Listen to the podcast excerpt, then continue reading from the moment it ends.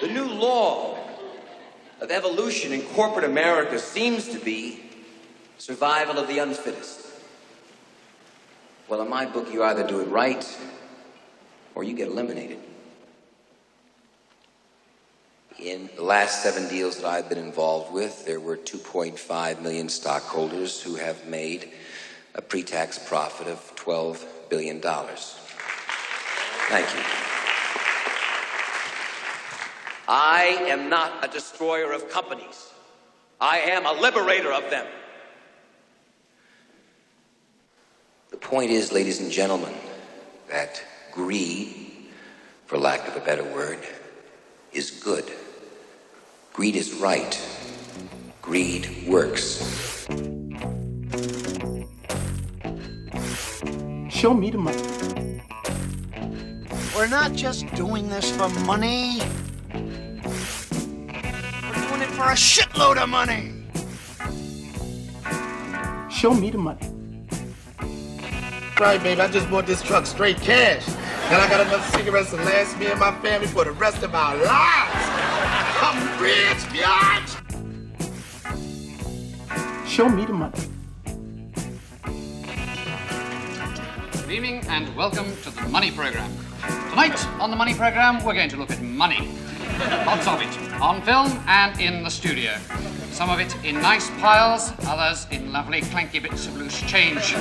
Some of it neatly counted into fat little hundreds, delicate fibres stuffed into bulging wallets, nice, crisp, clean checks, pert pieces of copper coinage thrust deep into trouser pockets, romantic foreign money rolling against the thigh with rough familiarity, beautiful wayward curly-cued banknotes, filigree copper plating cheek by jowl with tumbling hexagonal milled eddies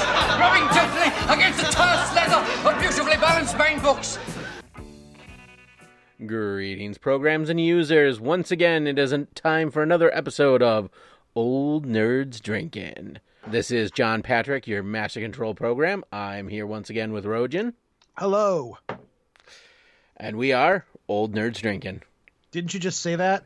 I The way did. That, that was the most jacked up intro ever, and I insist that you leave it alone in the show opening.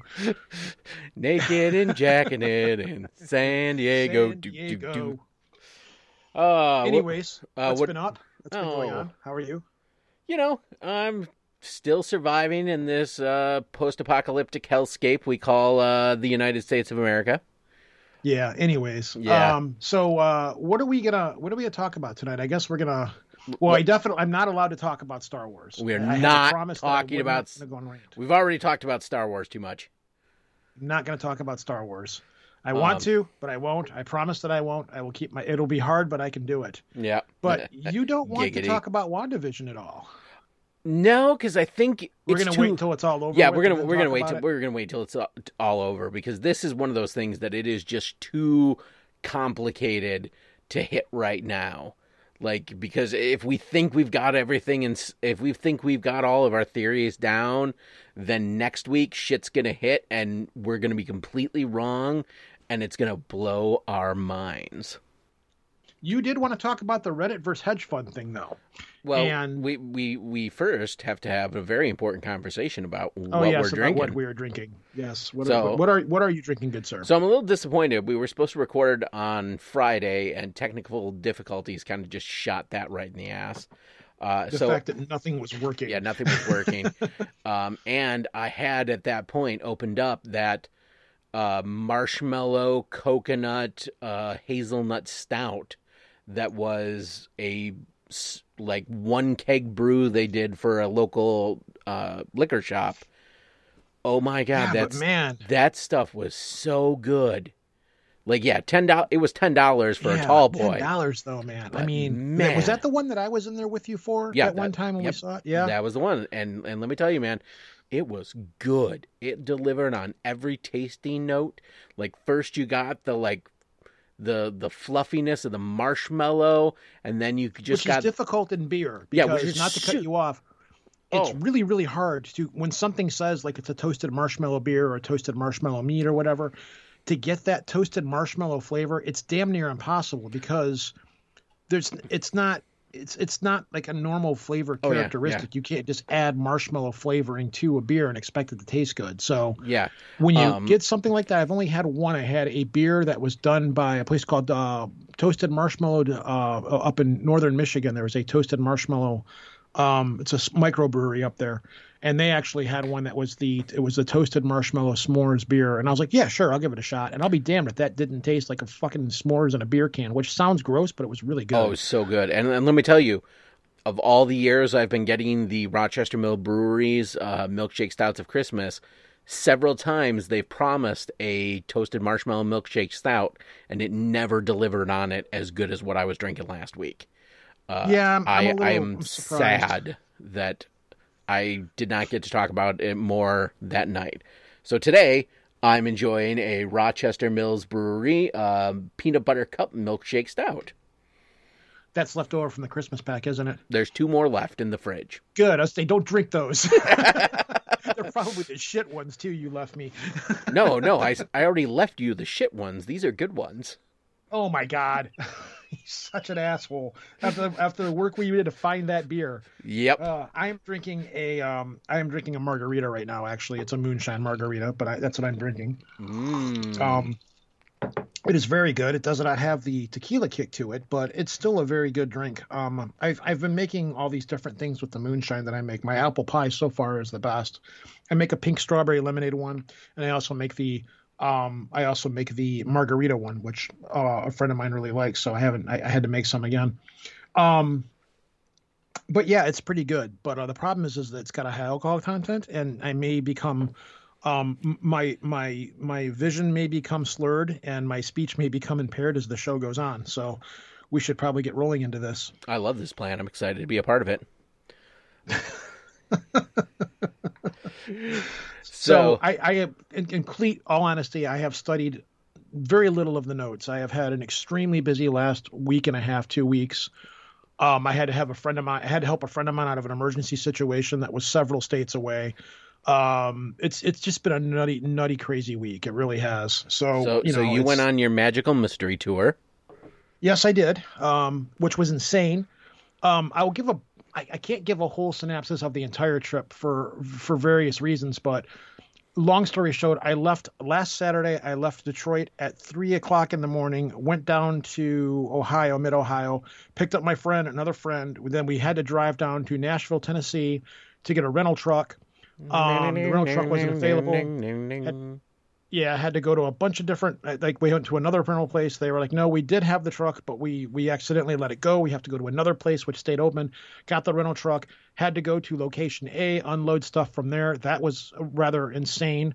We weren't able to go to the other two locations like we were supposed to. Our hotel room was up in Bowling Green, Kentucky, so we drove an hour north, stayed in Bowling Green, Kentucky, got up the next day, drove down to from Bowling Green, Kentucky down to Chattanooga, Tennessee, went to two locations there, promptly drove back split ways in Ohio, and I had a 13 hour drive, which made me get home at about 5:30 in the morning on Monday morning. Was it? I believe it was Monday. Yeah, it was Monday, because I didn't sleep at all on Sunday. Mm-hmm. So it was Fear and Loathing in Tennessee, Nashville, Tennessee. Um, and it was a lot like the movie because we I, I brought all this alcohol that we probably didn't need and a whole bunch of edible gummy marijuanas that of course we didn't need because we really didn't have time to do that. So when we got back to the hotel, we were exhausted, but it was like, all right, let's crack open this, let's take one of these, and then it was like, wow, we got to go to bed now because we're beat. So. You know, it was like when he pops the trunk open, a serious drug collection. Of course, our drug collection was just marijuana edibles and various forms of alcohol, and that was it. But really, we didn't need anything because we didn't have time. It, the, the whole plan did not go as planned, but it still worked out, and everything went off, and we did everything that we had to do and get back home. And the whole weekend is essentially a giant blur for me. So that's that's a very loose interpretation of my story. I, I am the guy that everybody calls when they need help moving or getting out of a situation, like immediately. It's like the world's about to end. If you don't do this, you need to help us right now. Help me. You're my only hope, Obi Wan Kenobi. Oh, As see, the I, us- I, I usually get the call just because I'm the guy with the minivan. Yeah, I, I, I have a hybrid. I have a Ford C-Max hybrid, which barely had room for all of our luggage in it and stuff. All all of our day bags could barely fit in this thing. So yeah, it sucked. It was it was an adventure. So now let's talk about the Reddit hedge fund thing, which I Oh. thought to this point was not really worth discussing anymore. Because I think when I was down there was when all that was going on. First, we're going to start a disclaimer. I am not an expert on anything financial. Nothing I say. of anything else for that matter. There are several there are several subjects I will claim expertise in them. Voodoo finance is not one of those. But yeah, there, so there is a lot of high level weird shit going on with this, but it basically boils down to starting in September last year, one or two really big hedge funds decided that GameStop was ripe to basically just run into the ground. So what they did, they went to these holding houses that have millions of shares, or not millions, but probably thousands of shares of stocks, and they borrowed those stocks. Then they sold them. Then they went on CNBC and all these financial programs and started talking about what a terrible financial bet GameStop is and how GameStop was going to go under. And GameStop was hit hard by COVID. It was never going to recover. It was probably going to be in bankruptcy. And then while they're staying, while they're saying this, they are driving the price of the stock down because they're trusted people. They're financial wizards, and they're telling people, "Oh, if you have GameStop stock, you need to sell it." All in the hope that they can buy those stocks super cheap and when they return them to the people they borrowed them from, they'll return them for less than they were worth, and somehow that makes profit. I am not sure how that works. It sounds like the underwear gnomes from Yeah. South Park. Yeah. Step three is profit.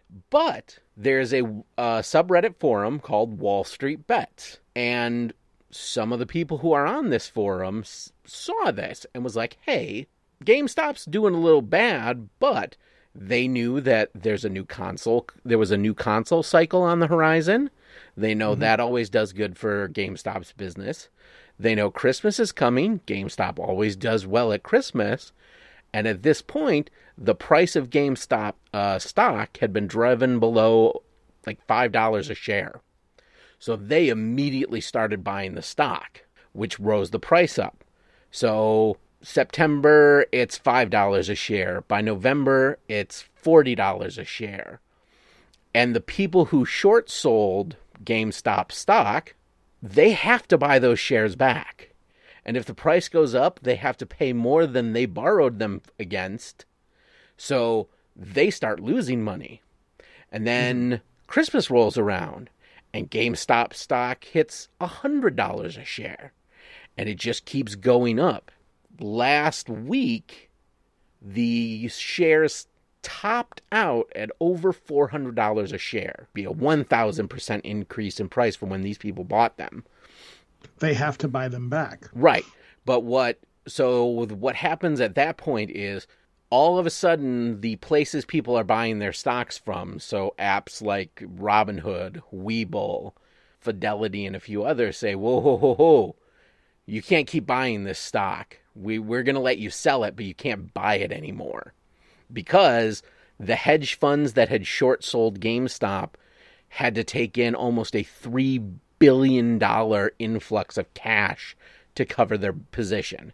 It's all. I mm-hmm. mean, it quite literally is like a bet. the The hedge funds are the ones putting out the markers, and they thought that the stock was going to lose and betted on it losing, but instead it won, and now they're going to have to. It's like when the the three thousand to one odd horse wins the race, and you're like, "Holy shit, we can't cover this action." So, so that was kind of what happened with the clearinghouses. Um, and that had its effect. It started driving down the stock price to the point where today GameStop, I think, was right around $100 a share. So this is Monday, February 8th. Over the course of five or six days, it dropped down to 100 bucks. But, But everybody that bought it made their profit margins off of it before they sold it, I'm assuming, right? well, that's the thing. The people on the Wall Street Bet subreddit are convinced that the squeeze, what they're hoping for is the squeeze point. at a certain point when the brokers have to buy all the stock backs or the hedge funds have to buy all the stocks back hasn't happened yet. So they're telling all the people that are part of this subreddit you got to hold you got to hold. They're trying to drive the price down but as long as we hold eventually it's going to rise back up. Um, this is exactly what happened in 2008 with BMW where BMW became the highest traded stock on the world stock market and shot up like 8,000%. Um, and that's what they're hoping for. They're hoping for that sometime soon when the financial reports come out and they these hedge funds have to cover their short positions there's a, there is a whole vocabulary of terms uh, if you're holding your stocks it's you've got diamond hands when the squeeze happens, it's the stock's going to go to the moon. I spent some time on the Wall Street Bets subreddit, and let me tell you, it is a cesspool of toxic masculinity. Oh, okay. Yeah. Um, but I, you know, I thought about dipping my toe in there and just taking a look, but I was like, you know what? I don't really know about any of this shit. I'm not going to buy any of these stocks. I don't play the market, you Well, know, and see? a lot of it is just for this very reason. Right. So, allow me because I was bored out of my mind last week and I was like, you know what? I have I have a hundred bucks I can throw at this. It's, it's not going to hurt me. So, you bought some. uh, well, I did not buy GameStop, um, but I read through the Wall Street Bet subreddit and did a lot of sorting by new to get stuff that wasn't like the super highlighted or like super upvoted to find out about stuff and looked for stocks I could buy that were under $20 a share. Okay. And I ended up picking three stocks. The first is AMC of AMC Cinemas, and that's another one that uh, where they're talking on it is heavily shorted and looks to be worth more than its price on the ticker right now, especially with theaters opening up.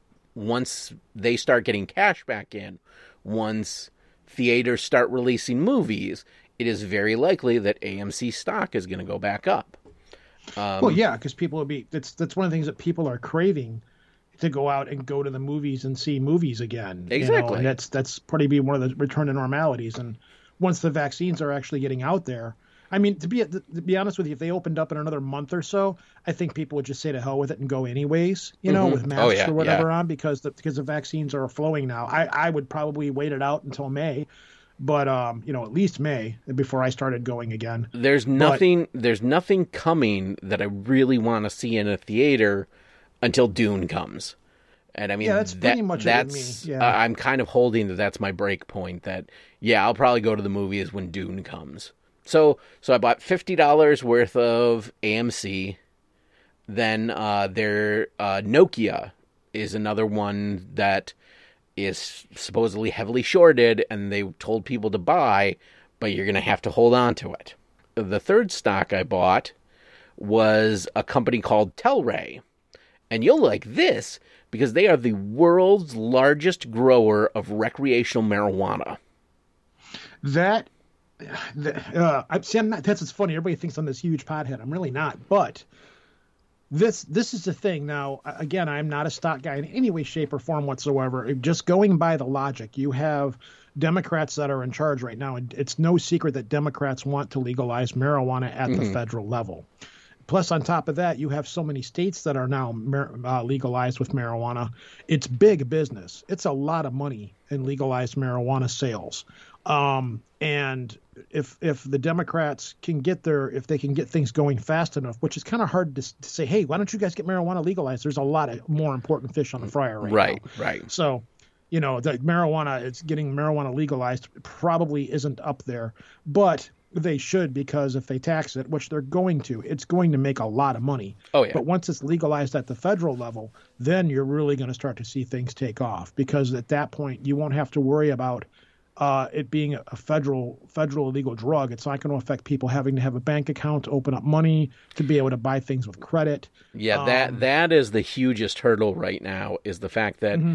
even though there's so many states with uh, legalized marijuana, that it's still because it's a Schedule One. Under, yeah, it's it's a cash only business. There are these huge marijuana dispensaries and businesses and entrepreneurs that have all this cash, but they have nothing Yep. to do with it. So Yeah, so any kind of marijuana company right now is going to be it's like buying Apple way back when it first started because once it becomes legalized, it's just going to take off. The only thing that's going to stop it are going to be the states that independently and even breaks down to the counties which ones are going to like say, okay, well, it's not legal in our state, not here. right, right. And then, you know, all the other states that have legalized it, it's making a shit ton of money. And if you're a company that's a producer, it, it, just do the math, you know. Right, right. so If, if I could, I would be buying into marijuana uh, marijuana based companies right now. Well, well, let me tell you. So, so those are the three stocks I picked. I bought fifty dollars of AMC. The fifty dollars I invested in uh, AMC is now worth twenty one dollars and twelve cents. So I've Okay. I've lost twenty nine dollars on that. Uh, the Nokia stock I bought, I bought twenty dollars worth of Nokia. That is now worth seventeen dollars and forty nine cents, and this is all as of the close of the stock market today. Now the Tilray, I bought twenty dollars worth of that, and the shares I have of that are currently valued at thirty two dollars and six cents. That is the only one I made money on. That yeah, that's that's that's a good winning bet. I Yeah. I would stick with that one. The movie theater one that will probably make money. my feeling is I'm probably going to end up selling the Nokia and just taking that money and buying more Tilray. But again, it's something I'm it's it's fun to do. Little bit of money you throw in and I can check my phone a couple of times a day and feel like I'm doing something productive. Man, I wish I had the money to invest, even in like even like that company. You know, if So- I had a few bucks to do it. So this is the cool thing that really started this movement is apps that let you invest small amounts of money. Like when when we were growing up, the stock market was fucking uh, Michael Douglas and Wall Street. It was guys who had to throw like you're throwing around. Oh, I got to buy a thousand shares and I need ten thousand dollars in cash to do it. Well, then you have these apps like Webull, Robinhood, and Robin Day Hood. Trader and all that. Yeah, these three stocks, I bought them on Cash App. So, so the same thing people used to like send each other ten bucks for pizza, I used it to buy ninety dollars worth of stock. Um, man. and because it's this weird app and it's not a, tr- a brokerage selling it to you, there's no commission fee on it. I mean, you you got to do all the legwork yourself, but like you could when you get your next paycheck, take twenty bucks, put it in your Cash App account, and you now own stocks. Hmm. Um, there's another there's another app I looked at, uh, Acorn, and what that does is you hook it up to your bank account. And I don't know if you remember, Bank of America a while back had this uh, keep the change, and it would take the Yeah. round up all your transactions and put it in a savings account. So Acorn basically does the same thing, but it takes that money and then you can use that money that it rounds up your transactions to the nearest dollar, and then you can use that to buy stocks. You can even buy um, p- like fractional amounts of stock. So it's like, okay, I want to buy Amazon, but I don't have $800 to buy a single share of Amazon. You can buy a $20 worth of a share of Amazon, and then as that Amazon goes up or down, you get a percentage based on how much of the share you own. Okay. So yeah, this really is something you can do with a little bit of pocket change. You can throw your coins in a jar and at the end of the week just convert it to uh, PayPal or Cash App or something, and then dick around with the stock market. Hmm. You are making a very convincing case for me to spend money on something. And and, and like I, go said, to the gamer store today with you today because I knew I didn't have money to spend on gaming shit. Yeah, so now I'm like gonna tell- you're- um, now- now you're just itching to make me spend my money that I, I- don't have. I am a terrible influence. I are. I I started reading about this last week and man, I love it. I love everything about this because this is Wall Street brokers getting fucked at their own game that they rigged the system so they could play. I love the fact that the company they targeted was GameStop and GameStop is like so dear to nerds' hearts that they're like, we're not going to let you destroy GameStop. And that's that's What's the thing. though, it's like they went to the Justice Department, and the Justice Department's like, "What do you want us to do about it? You people have been doing this for years. We want more laws on this stuff." yeah. So the Justice Department didn't help them either. You know, it's like, but I mean, it's you know, I'm wondering what's going to happen because of this. You know, is it, is In- it going to be? It's. It, I don't think anything's going to change in the long run because the people who have the money, the people that run everything, are just going to change the rules to be able to make sure that make sure that they can still play the game. I was gonna say, You know? or or they'll change how they play the game. Now this, so what I love about this is this is the like ultimate, uh, not an ultimate, but like this is a great cyberpunk story. This is about a couple of people finding information that was out there and then exploiting it to not just make money from their exploiting it, but to specifically screw rich people while making mm-hmm. money. and, play the system the way it's been played, you know, to, to use the system in their favor. Right, I've and- been say, not to cut you off, but I've there's, there's this theory that I've got that I've always wanted to see happen. You've got a generation of people that were raised on playing World of Warcraft, online games with economies and things like that. Like whenever a new World of Warcraft patch drops, you've got people that are trying to figure out how to hack that patch and do stuff to the game within 24 hours of it. And it's like I've always wondered if these people that were able to do these things with computer games and find loopholes in the rules and the programming and things like that, if you took these people and applied that kind of ingenuity and knowledge to the current systems that we have, what kind of changes and things would you see happen? What kind of stuff would you see take place? And I think this is a fantastic, great example of something like that happening. Oh, yeah, where a bunch of people that just sit down and say, "All right, this is how this works. This is how that works. Let's take all this information we have here and apply it towards systems that are already in existence, and let's see if we can piss in the pool a little bit and screw things up." Yeah, that, that is So- literally the point I was about to make. Um, It's the perception of the hedge fund managers. I, I I don't know who specifically, but basically the class, the people who are in charge of making money on Wall Street. Mm-hmm. They looked at Reddit and was like, "Well, these people are idiots. If they were smart." They would be making money like us, but we're smart, so we make the money and they don't realize that that's not what it is. Reddit is well, it, there is a whole bunch of toxicity on there. It is also incredibly intelligent people that are incredibly knowledgeable about incredibly specific slices of information. You have mm-hmm. you have astrophysicists on Reddit. You have econ- or economic professors on Reddit. You have people who are really the height of their field, and this is where they get together to talk about or talk with other people who are the mm-hmm. height of their field.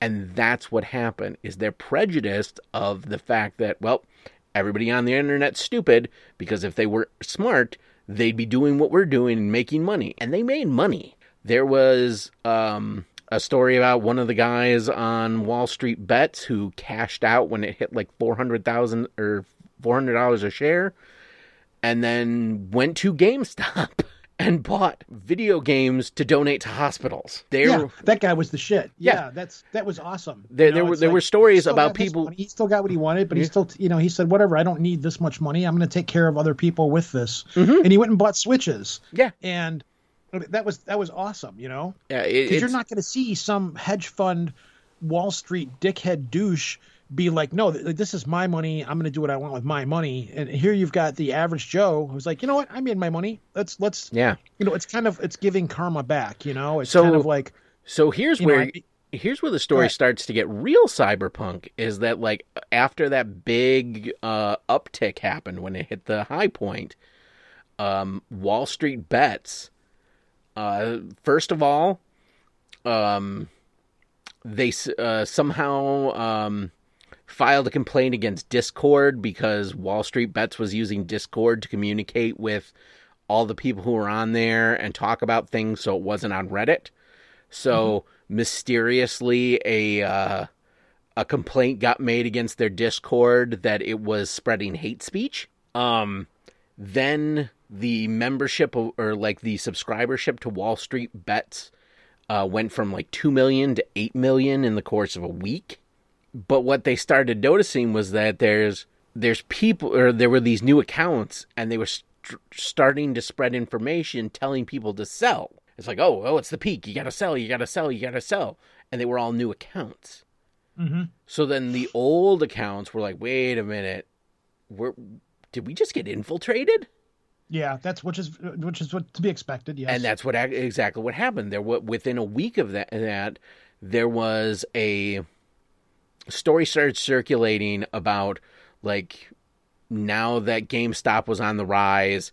Uh, the big thing to do was buy silver. They were tell- everybody was saying buy silver, Yeah. buy silver, buy silver, and the the moderators of Wall Street Bets were saying like, no, we're we're not saying this. These are these new accounts that are trying to push this narrative, and it's now now there's a war on this forum between the old guard who were on there and all these new things and th these new accounts are like starting to speak the language they're starting to oh it's not we need to post articles if we want to change stuff on this forum we need to post memes because that's how everybody on this forum communicates is they talk in Yeah. memes so you have these brokerage firms that are trying to figure out how to influence meme culture the way they want it to. That, that that that makes sense. That was Yeah, going to happen. It was just a matter of time. It's insane. It like I said, it is the best cyberpunk story I, I've read this year.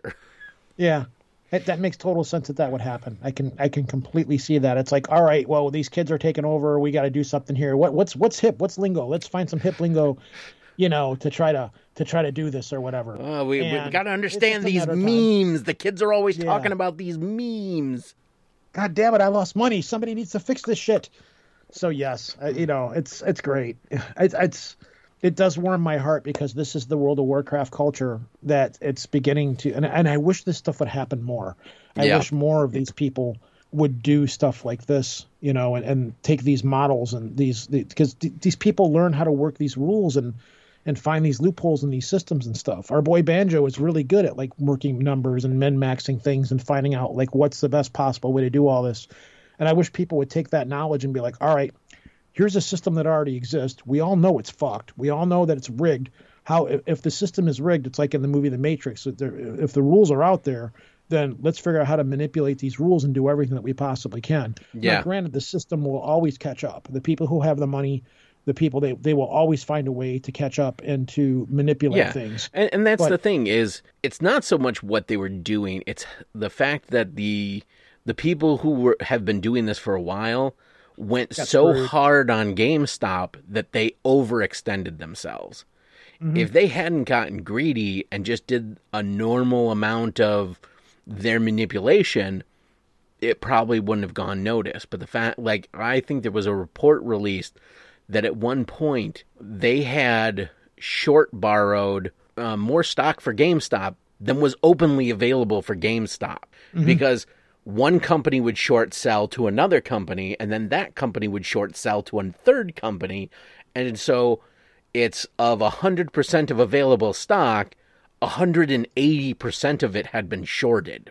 And so that that's what they're waiting for is the big squeeze when this point comes that they have to pay back all the stuff they've shorted and supposedly we could see it by the end of this month and in, if if the predictions are true, if the diamond hands get what they want, if daddy Elon takes them to the moon cuz together apes are strong, Together, apes are strong. yeah, that, that's that's a big thing on there. Is like they're all apes. They're they're all uh, other slurs that I will not say for politeness on this.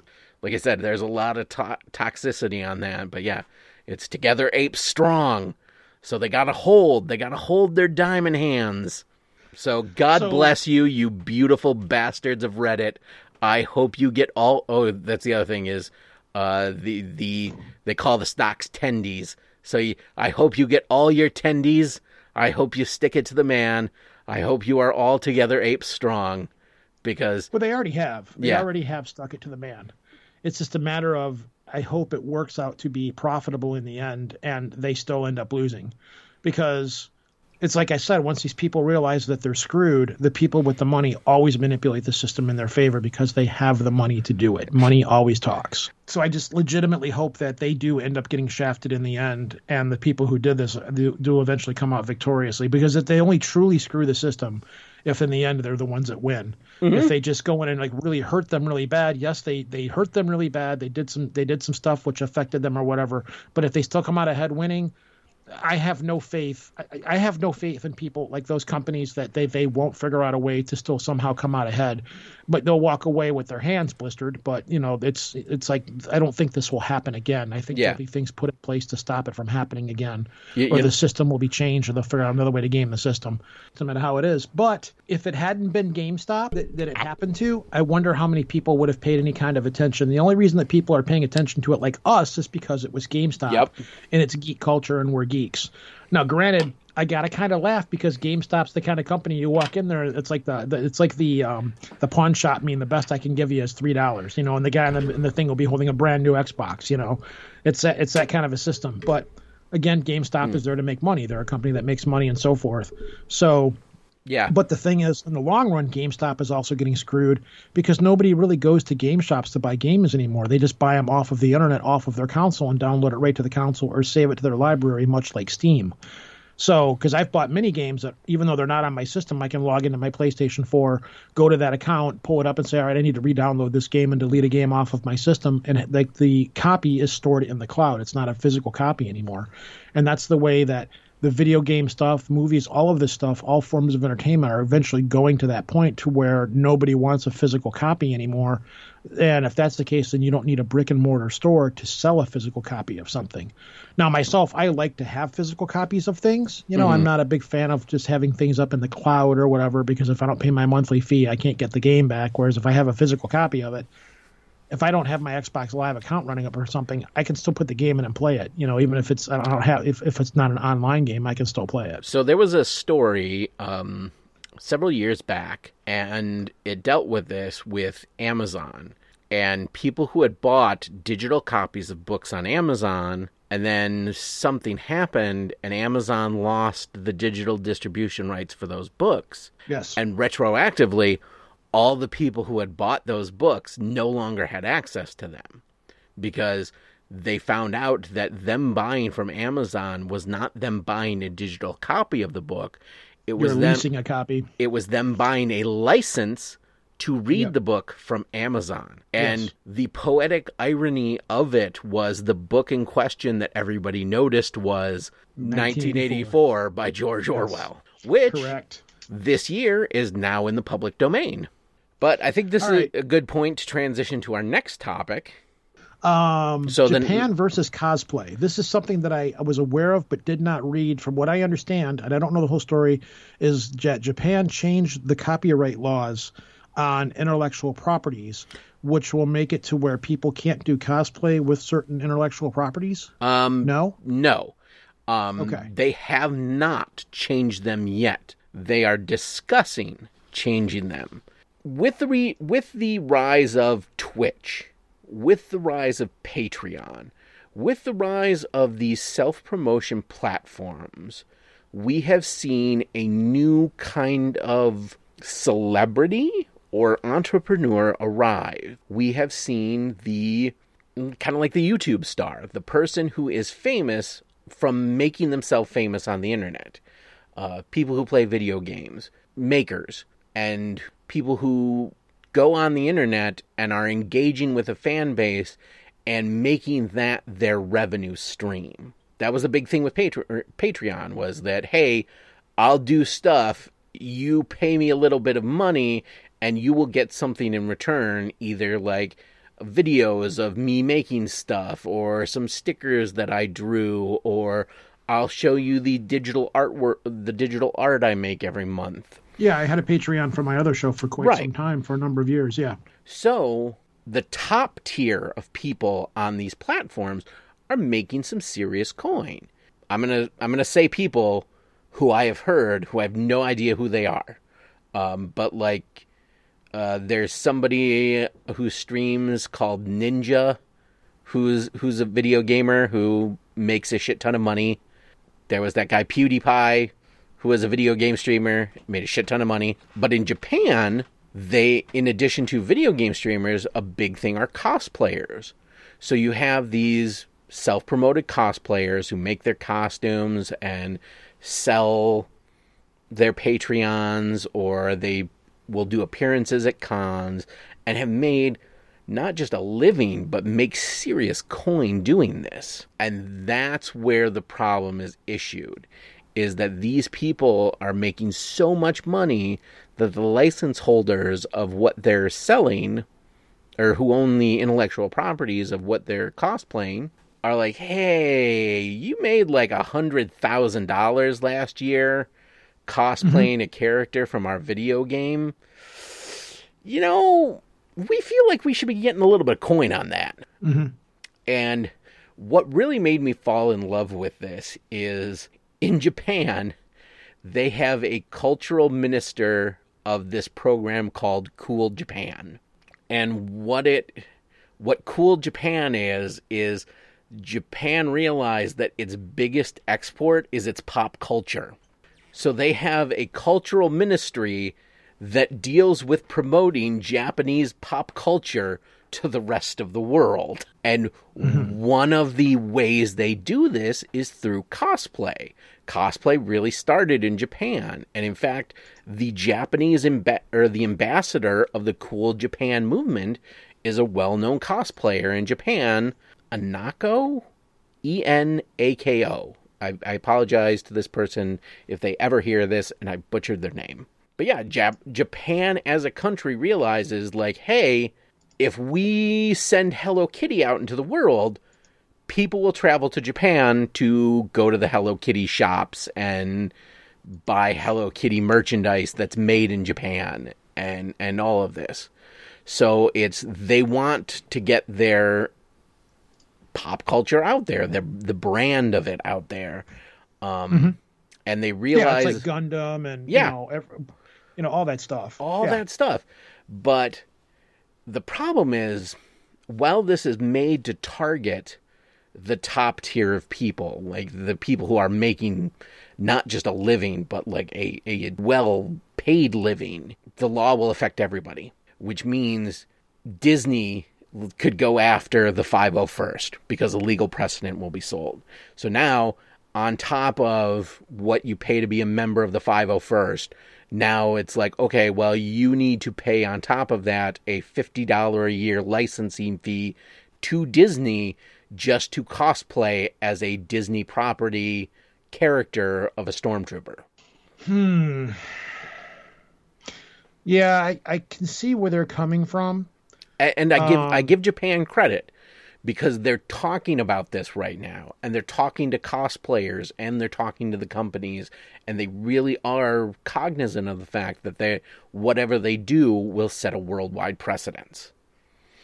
Um but yeah th- this really like think of every con you've ever been to and could have IP intellectual property holders looking around for people dressed up as characters and be like hey you owe us a licensing fee now because you're dressed up as our character. I I can see where they're coming from. I really can.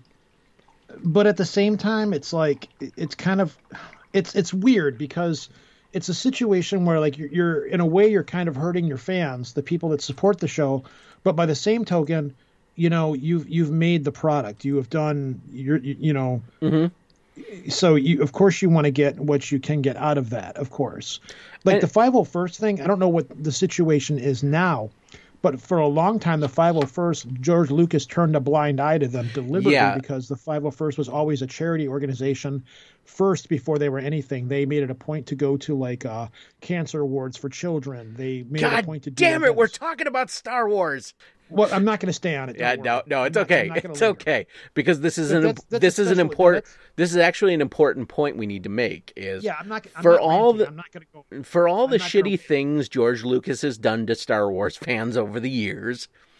Um, the one really, really impressive thing that George Lucas made a kind of core tenet of Lucasfilm was he never went after the fans he Well, it, depends on what they were doing. No. like the 501st, he never went after because they were foremost and first off a charitable organization, and they did what they did for the love of what they were doing. Exactly it was as long as you were not making a profit. Yes. If you were trying to say write your own Star Wars fan fiction and then sell copies of it, Lucasfilm would come after you with the full power of their predatory lawyers. If you mm-hmm. were just writing fan fiction and putting it out there so that other people could read it, Lucasfilm never had a problem with that. And specifically, when digital really making short films came up and came to the point where anybody could make them, there were a lot of people who made fan Star Wars films. And Lucasfilm never came after them. At one point, they had a Star Wars uh, fan film festival where they let people make their own fan films, and Lucasfilm hosted it. So yeah, so they've they've been very good to the fan community as long as you were Now, I never trying I don't to make know a how it works with Disney though. Since Disney has purchased them, I have lost track of that loop, and I don't know if Disney is still following that moniker because Disney is very, very protective about their properties Mm-hmm. and what the money that it makes and stuff. And Star Wars is now a Disney property. So I could completely see Star Wars stepping in and saying, "Hey, you know, don't do this." But at the same time, that could be negative backlash for them if they were to step in and do something like against the 501st. It's Yeah. it's a tricky situation because the 501st has always been a charitable again, charitable organization out there for the good of the people. So I going back to what the original argument is, I can see the point, but at least I'll give Japan credit to where they're at least talking to the people, the cosplayers. They're trying to work this out amicably somehow, rather than just slap this out there and say, "Hey, this is the rules now." Because I don't, how are you going to enforce it? I mean, you've you've been to a comic con, you know, you've seen everybody wearing, you know, you've been to Gen Con, you've seen everybody wearing the uh, the costumes and stuff. Is there going to be somebody going around running out citations every time somebody's wearing a costume or something like that? You know, yeah. um, I guess for streamers and stuff like that, if it's if uh, the loophole would be if you have some kind of a stream that does this or some way of putting it out there on social media or whatever, then you can get fined. But then where does the gray area happen? If somebody takes a picture of you at a convention because you're wearing a really cool costume and posts that up on Facebook, are you now subject to the laws of the copyright laws where, hey, wait a minute, you're wearing a costume, you owe us fifty dollars? right. You know, So how does that work? How will that happen? How will that play out? It's it's I don't definitely know. It's a, it's a tricky thing. yeah, it's definitely something to keep an eye on. It's definitely something to keep on your nerd radar, and it's. I would hate to see cosplay go. Well, I do not won't. cosplay. I just don't see it going anywhere. yeah, I There's love too many people that are, you know, I don't know. like the like the Detroit Ghostbusters guys that all dress up Yeah. and, and they dress up like the Ghostbusters, or um, there, there's a group of people who dress up like uh, GI Joe characters, and I really would hate to lose that at conventions. That's always a big part of conventions. yeah. I mean, like to the point now where there's even like celebrities who are into cosplay. Well, there's that meme floating around there of, of uh, Harry Potter wearing a Boba Fett costume, getting getting his picture taken next to a little girl, and Well, the little girl is like super perplexed. It's like, wait a minute, Harry Potter is Boba Fett. I'm getting it's it's you know it's one of those things, you know. Or, well, I mean, th- that's a whole separate thing of like, or celebrities who are also fans of like comic book cons figured out that, hey, I can walk around the con floor if I'm in a costume and nobody knows who I am. Exactly. Um, Adam Savage for various cons would like say, "Hey, I'm going to be wearing a costume and I'm going to be on the floor at this time. See if you can figure out who I am." And Hmm. for a while, it took people a little bit of time to figure it out, but then it's just like, "Oh, who's that person walking around in an overly elaborate spacesuit?" Yeah, yeah, that's Adam Savage. It's not like you're going to see Mark Hamill cosplaying Luke Skywalker at a convention or anything like that. No, or no, no, no, no, no, no, no. Ford, you know. Because uh oh, Comic Con several years ago, Bryan Cranston walked the floor of Comic Con wearing a Walter White Bryan Cranston mask. oh my God, Yeah, ne- never say never say never because that is something that happened. Oh my god, that'd be hysterical. That'd be so funny. The last Comic Con that I went to, was right about this time last year. It was on the other side of town. It was a smaller one, but there was a guy there that looked like that really did look a lot like Mark Hamill, like you know, modern Jedi Knight Mark Hamill. Crotchety old man. Luke. Yeah, crotch. He looked like crotchety Luke Skywalker.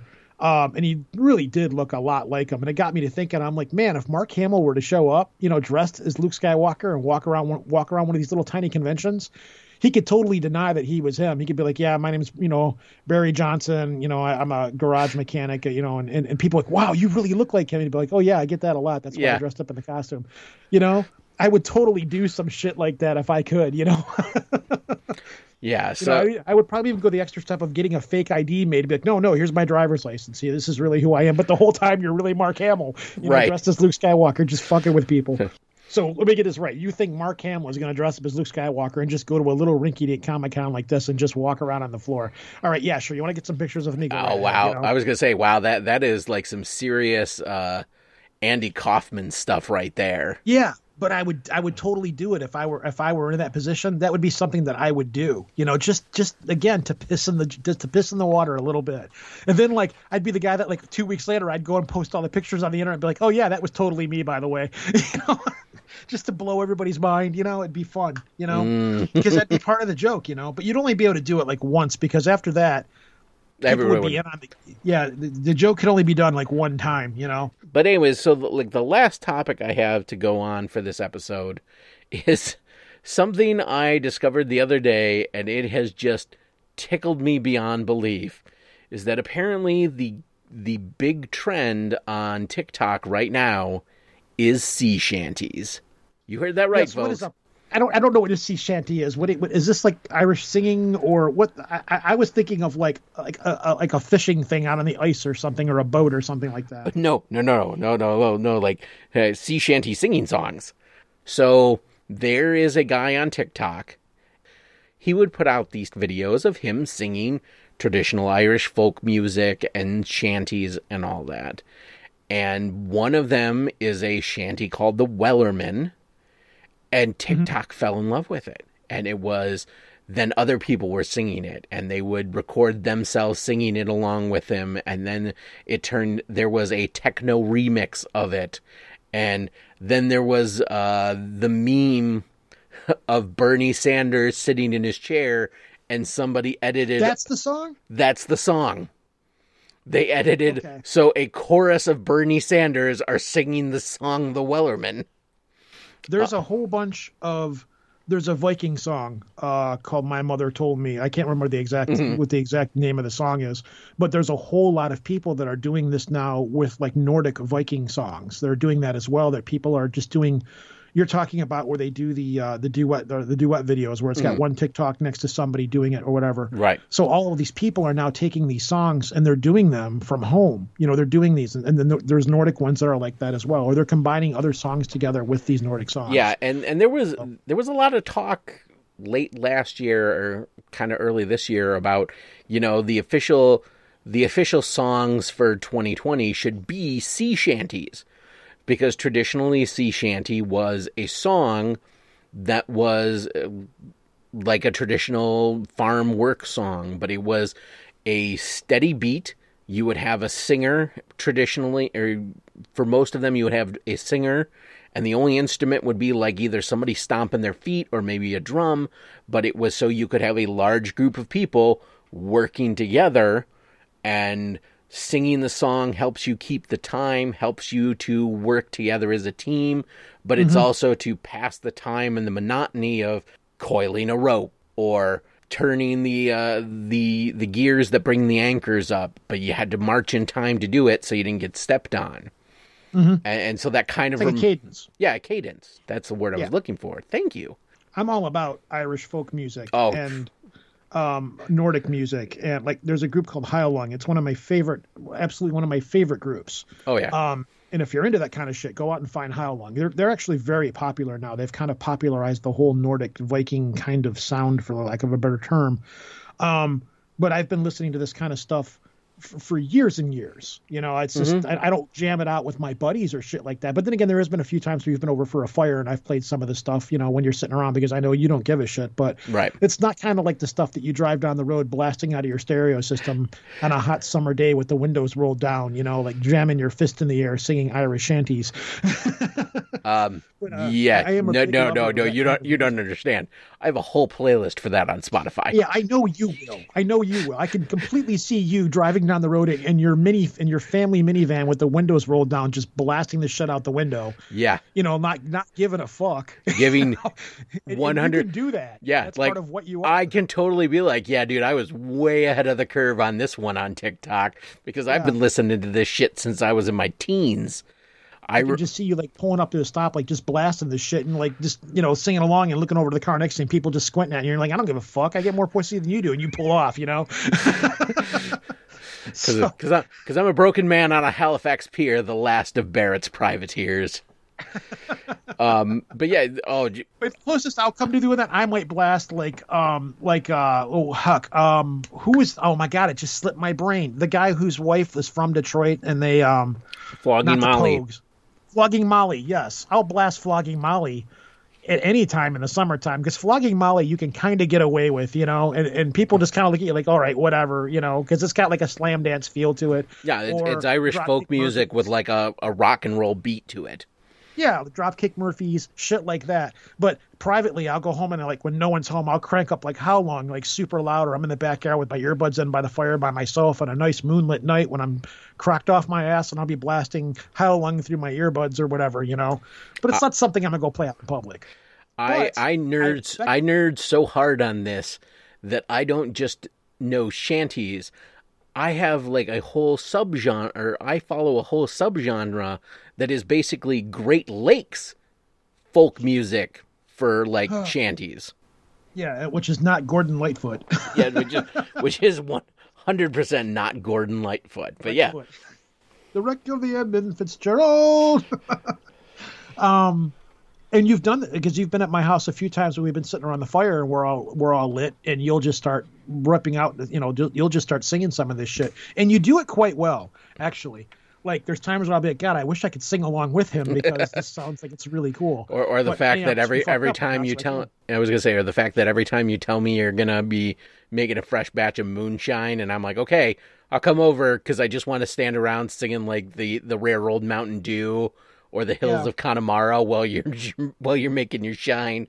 It's I like, eh, remember the one night when we were sitting around the backyard and we just started listening to old school hip hop. oh yeah, yeah. So but it, it's I just love that that's a thing that TikTok has brought to us is that like um last year there were all the people doing like the traditional medieval like chanting versions of modern rock songs and Yeah. like now everybody's all about sea shanties the, there is a sea shanty uh to the tune of the wellerman about the people who are on wall street bets that's cool. Yeah. that's cool. um That's cool. Are you gonna? Cl- I'm hoping. I'm assuming you're gonna close the show out with some of that kind of music. Instead oh of yeah yeah yeah we're, we're, we're, we're closing this we're closing the show out with uh the wellerman or one of those but yeah That's cool. That's cool. I, I saw the Bernie meme where all the different Bernies were singing the song, and I'm You like, know, this, this has probably got to be what it is. yeah that that's what kind of got me on it because I I liked that version of the Wellerman and I hadn't heard it before. Um, so I I wish- I, I did some searching and I was like, oh, okay, so this is a guy on TikTok, and then it was like, then there's everybody on TikTok doing this. Yeah. I, wish I wish more politicians were like Bernie. You know, regardless of policy or whatever. Here you have a guy that had his picture taken with these gloves, which had significance, just sitting in this chair, and everybody makes it into a meme. Bernie, in turn, sees this meme, does not get pissed, goes, Yeah, this is pretty funny. I can take a joke against me. In turn, has that meme made into a bunch of t shirts, sells out of all of the t shirts in every size, and in mm-hmm. turn donates that money to a charitable cause. Yeah, You know, it's like he rolled with it. He was like, "Yeah, this is cool. I get it." Rather than like throwing a fit and trying, you know, rump, rump, rump, rump, rump, rump. He's like, "Yeah, all right, let's do." You know, I wish I wish we had more politicians that were like that. Be it whatever their policy is, whatever side of the aisle they stand on, or whatever. Just like just lighten the fuck up and have a good time with this. You know, it's like it's, it's, it's like you, you know this is this is an example of how cool Bernie is. He's just Right. like yeah, whatever. This is Yeah. cool. You know. And he did something good with it. You know, he actually extended it further into something good and did something more with it. I don't know if he's still making T-shirts or what have you, but No, I think I think it was just a one time run because yeah, I, but I if looked you were to into do it, it. again, it would sell more. Oh man, uh, my my most recent internet impulse purchase. Oh God, John, John, is it a watch? Is it a watch? Is No, it cigars. no, Is it- it, something that shoots something. Is it? What did you get? So I know there was a sex machine out there that you were we, we were joking around about in our group. um no, uh, are you familiar with the story of the Jewish space lasers? Yes, yes. Um, I've seen the marked safe from Jewish space lasers today thing floating around Facebook. Yeah, that was one of the. That was, you know, these theories. It's like I, I used to laugh at them, but anymore, it's like, oh, of course they're going to say this. Of course they're going to say. Nothing is too far fetched anymore. So uh, for But the, for those who haven't been following it, uh, Marjorie Taylor Greene, Republican uh, senator, Getting dangerously political here, but yeah, I'll allow it. Uh, apparently went on was talking either in an interview or on YouTube or something, but said that there were California wildfires were um, started by Jewish space lasers. We are in no way endorsing Jewish space lasers, nor are we in any way confirming or denying whether said space lasers exist. However, there's a company that makes replica switch panels oh yeah, I saw that. of the uh, various Apollo crafts and those big, heavy, meaty physical switches that you'd see in like the Apollo capsules or the space shuttles. Well, they made one that was the Jewish space lasers. and I bought it. And I'm going to put magnets on it and stick it on my computer tower so I can turn on the Jewish space lasers. Oh man, only you would do that. Yeah. Only you would. oh my that. god. It's it's just one of those things where it's like I saw it and I'm like I have to have this. This this will be mine. well, I guess that's uh I guess that's everything we had on here. I managed to make it through a show without doing a Star Wars rant. For the record, what I was talking about was not a rant. Nope. Uh, So- we will allow it. It, it we is will allow it. it is all good in the hood. Well, that's about as good a place to wrap it up as any. So, signing off, this is John Patrick, the Master Control Program. And this is Ro. Everybody take care. Peace. Talk to you again in two is two weeks what we've been sticking to? Two, it's two Something like weeks. that? Two weeks. Yeah, every other week. Yeah, that seems to be what it is. And uh, you know, I'll try to keep my promise and not go on another Star Wars rant at that point. End of line. There once was a ship that put to sea. The name of the ship was a Billy of Tea. The winds blew up her bow, up down, oh below my bully boys blow. Soon may the Wellerman come to bring us sugar and tea and rum. One day when the tonguing is done, we'll take our leave and go. She'd not been two weeks from shore when down on her a right whale bore. The captain called all hands and swore he'd take their whale in tow. Soon may the wellerman come to bring us sugar and tea and rum. One day when the tonguing is done, we'll take our leave and go. Da da da da da da da da.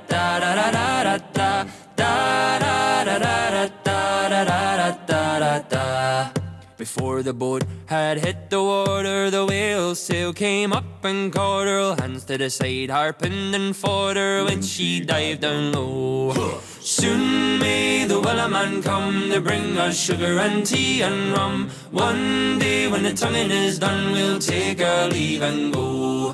No line was cut, no will was freed. The captain's mind was not of greed, and he belonged to the whaleman's creed. She took that ship in tow. Soon may the wellerman come to bring us sugar and tea and rum. One day when the tonguing is done, we'll take our leave and go. Da da da da da da da da.